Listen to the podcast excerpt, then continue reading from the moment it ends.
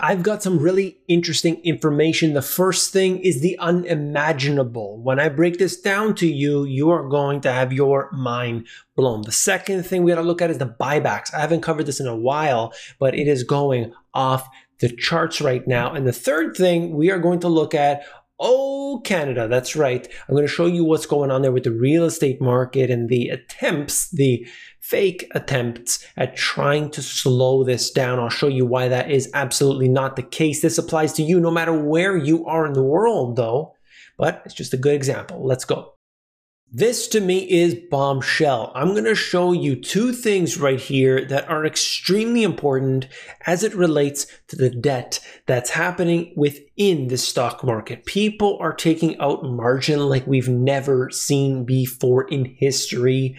S&P 500 and the FINRA margin debt monthly chart. This goes back to 1997 and you know the excessive risk taking that was happening during the late 90s and of course, again, several periods, but we had this leading up to the financial crisis as well. It's not new record highs for margin debt that we worry about. This is Bank of America, by the way. We get concerned when margin debt stops rising.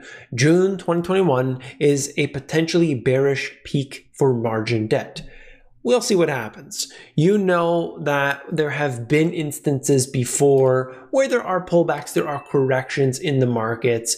These do happen. It's not necessarily that the entire stock market needs to collapse, but you could have setbacks along the way. And these are the different examples when what we are seeing right now had occurred. So they're just trying to highlight June 2021. I hope you could see that. Similar event May 2018, April 2015, April 2011, 2007, and March of 2000.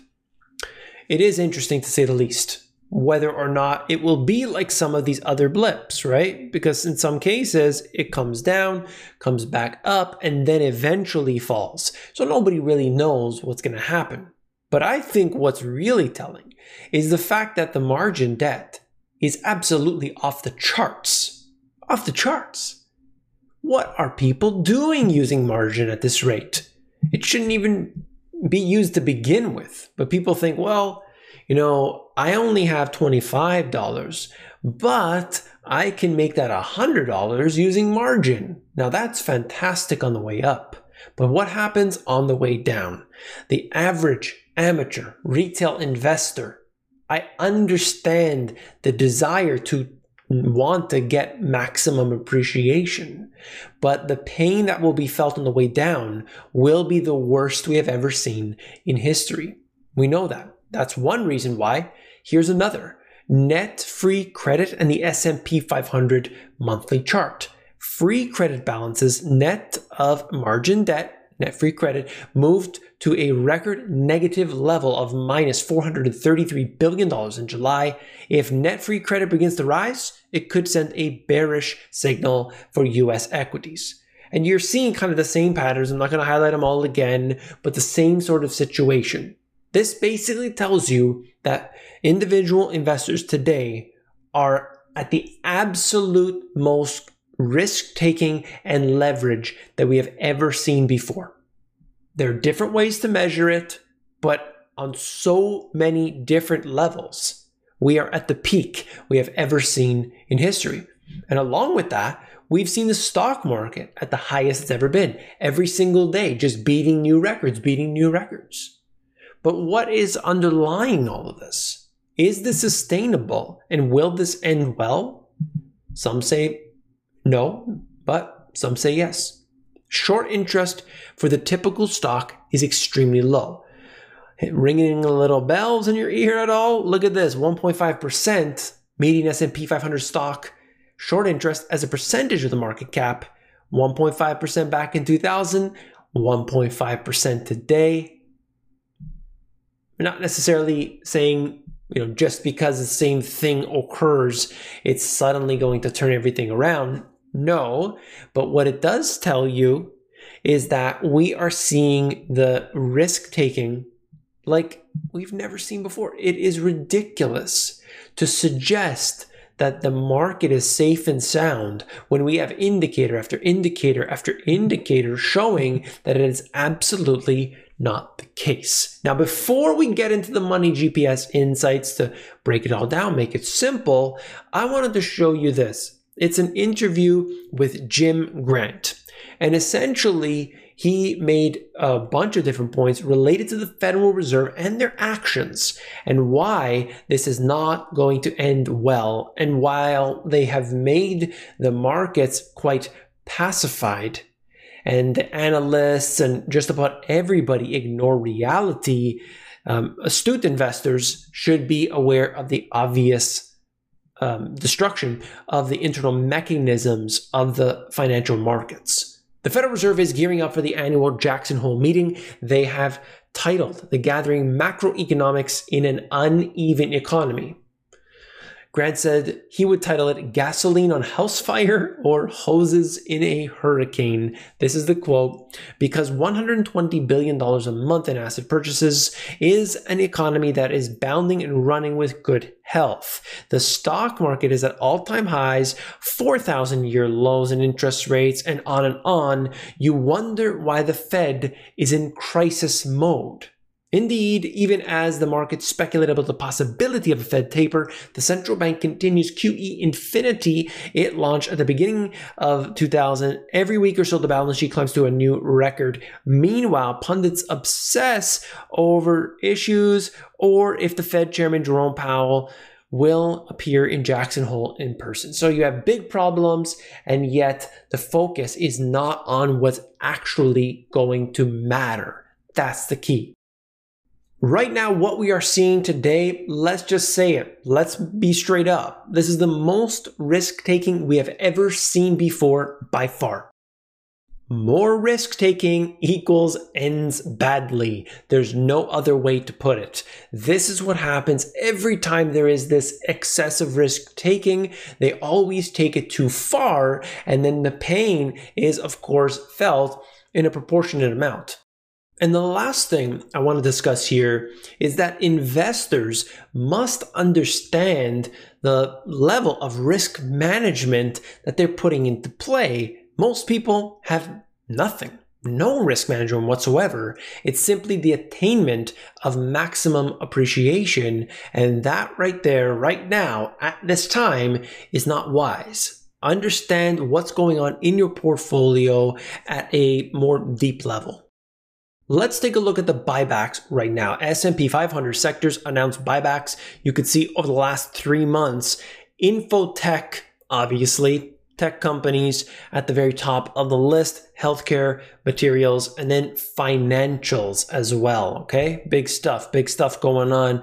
You could see that as soon as the market started to dip down just a little bit, the S&P 500, you had record bank buybacks and that pushed the market higher. Looking at the financials led buybacks on the left hand side, buybacks by sector, financials, tech, consumer discretionary, and so on. And then on the right hand side, buybacks concentrated in large caps. Okay. Obviously, we know this always is the case, but I'm just showing you. And which stocks performed real, real well throughout this period? Oh, wait a minute. Could it be the large cap stocks? Could it be the fact that the biggest buyer of stocks since 2009 happens to be the stocks themselves? Oh my goodness gracious.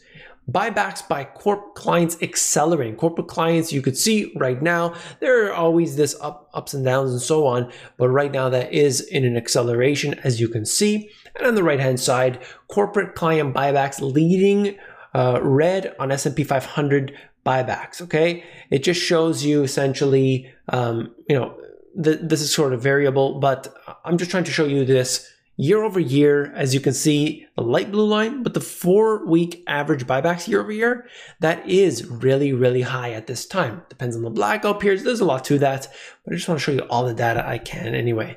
Moving on. Lumber's boom bust cycle sets producers up for year end rally. So we saw the price going up in a straight line to 1700. It came down now, the last time I checked was 470 approximately, and now they're suggesting it can go higher. Seasonality charts show that lumber stocks, lumber stocks gain post September drop. Royal Bank of Canada says worst of the sector's rout has passed. Now, if all of the commodities are rising, of course, it can be pulled up with it. There's a correction, there's no doubt about it. Clearly, a big, big correction. So, could it move up 20%? 30%, 40%, many say that that's the case. This article here, which will be in the description, as always, under the sources, is for you to take a look at if you are interested in that. Okay. I know a lot of people want to take advantage of what's happening. I can't give financial advice, but I can certainly point you to the articles, the information that you need to know, then you can do what you want. Shelf shortage. Christmas could be cancelled as UK food shortage crisis hits supermarket. You know, the UK is dealing with so many problems right now. Just trying to move product in, I have experience, is an absolute disaster. It's a nightmare trying to get products in there. And this was like two years ago or, or last year or whatever it was. It is just a mess still today. And they're just trying to show you that. I don't know how widespread this kind of thing is, but they've got a couple images to show you anyway. Now, Canada, Canada, you've got to listen to this. If you are in Canada, you know what high real estate prices are all about. Trudeau promises new incentives worth billions and a tax on flipping to help Canadians buy a home. So, what do you have when you're dealing with too much intervention, that's right, a solution of more intervention. Mm-hmm. then you got this one. Trudeau targets big Canadian banks, vowing a surtax on the profits. Both of these, listen, hear me out. Both of these, adding taxes, adding regulations, adding all of this madness on top, doesn't get to the root of the problem. How do you resolve these, both of these things, and just about everything I've talked about today?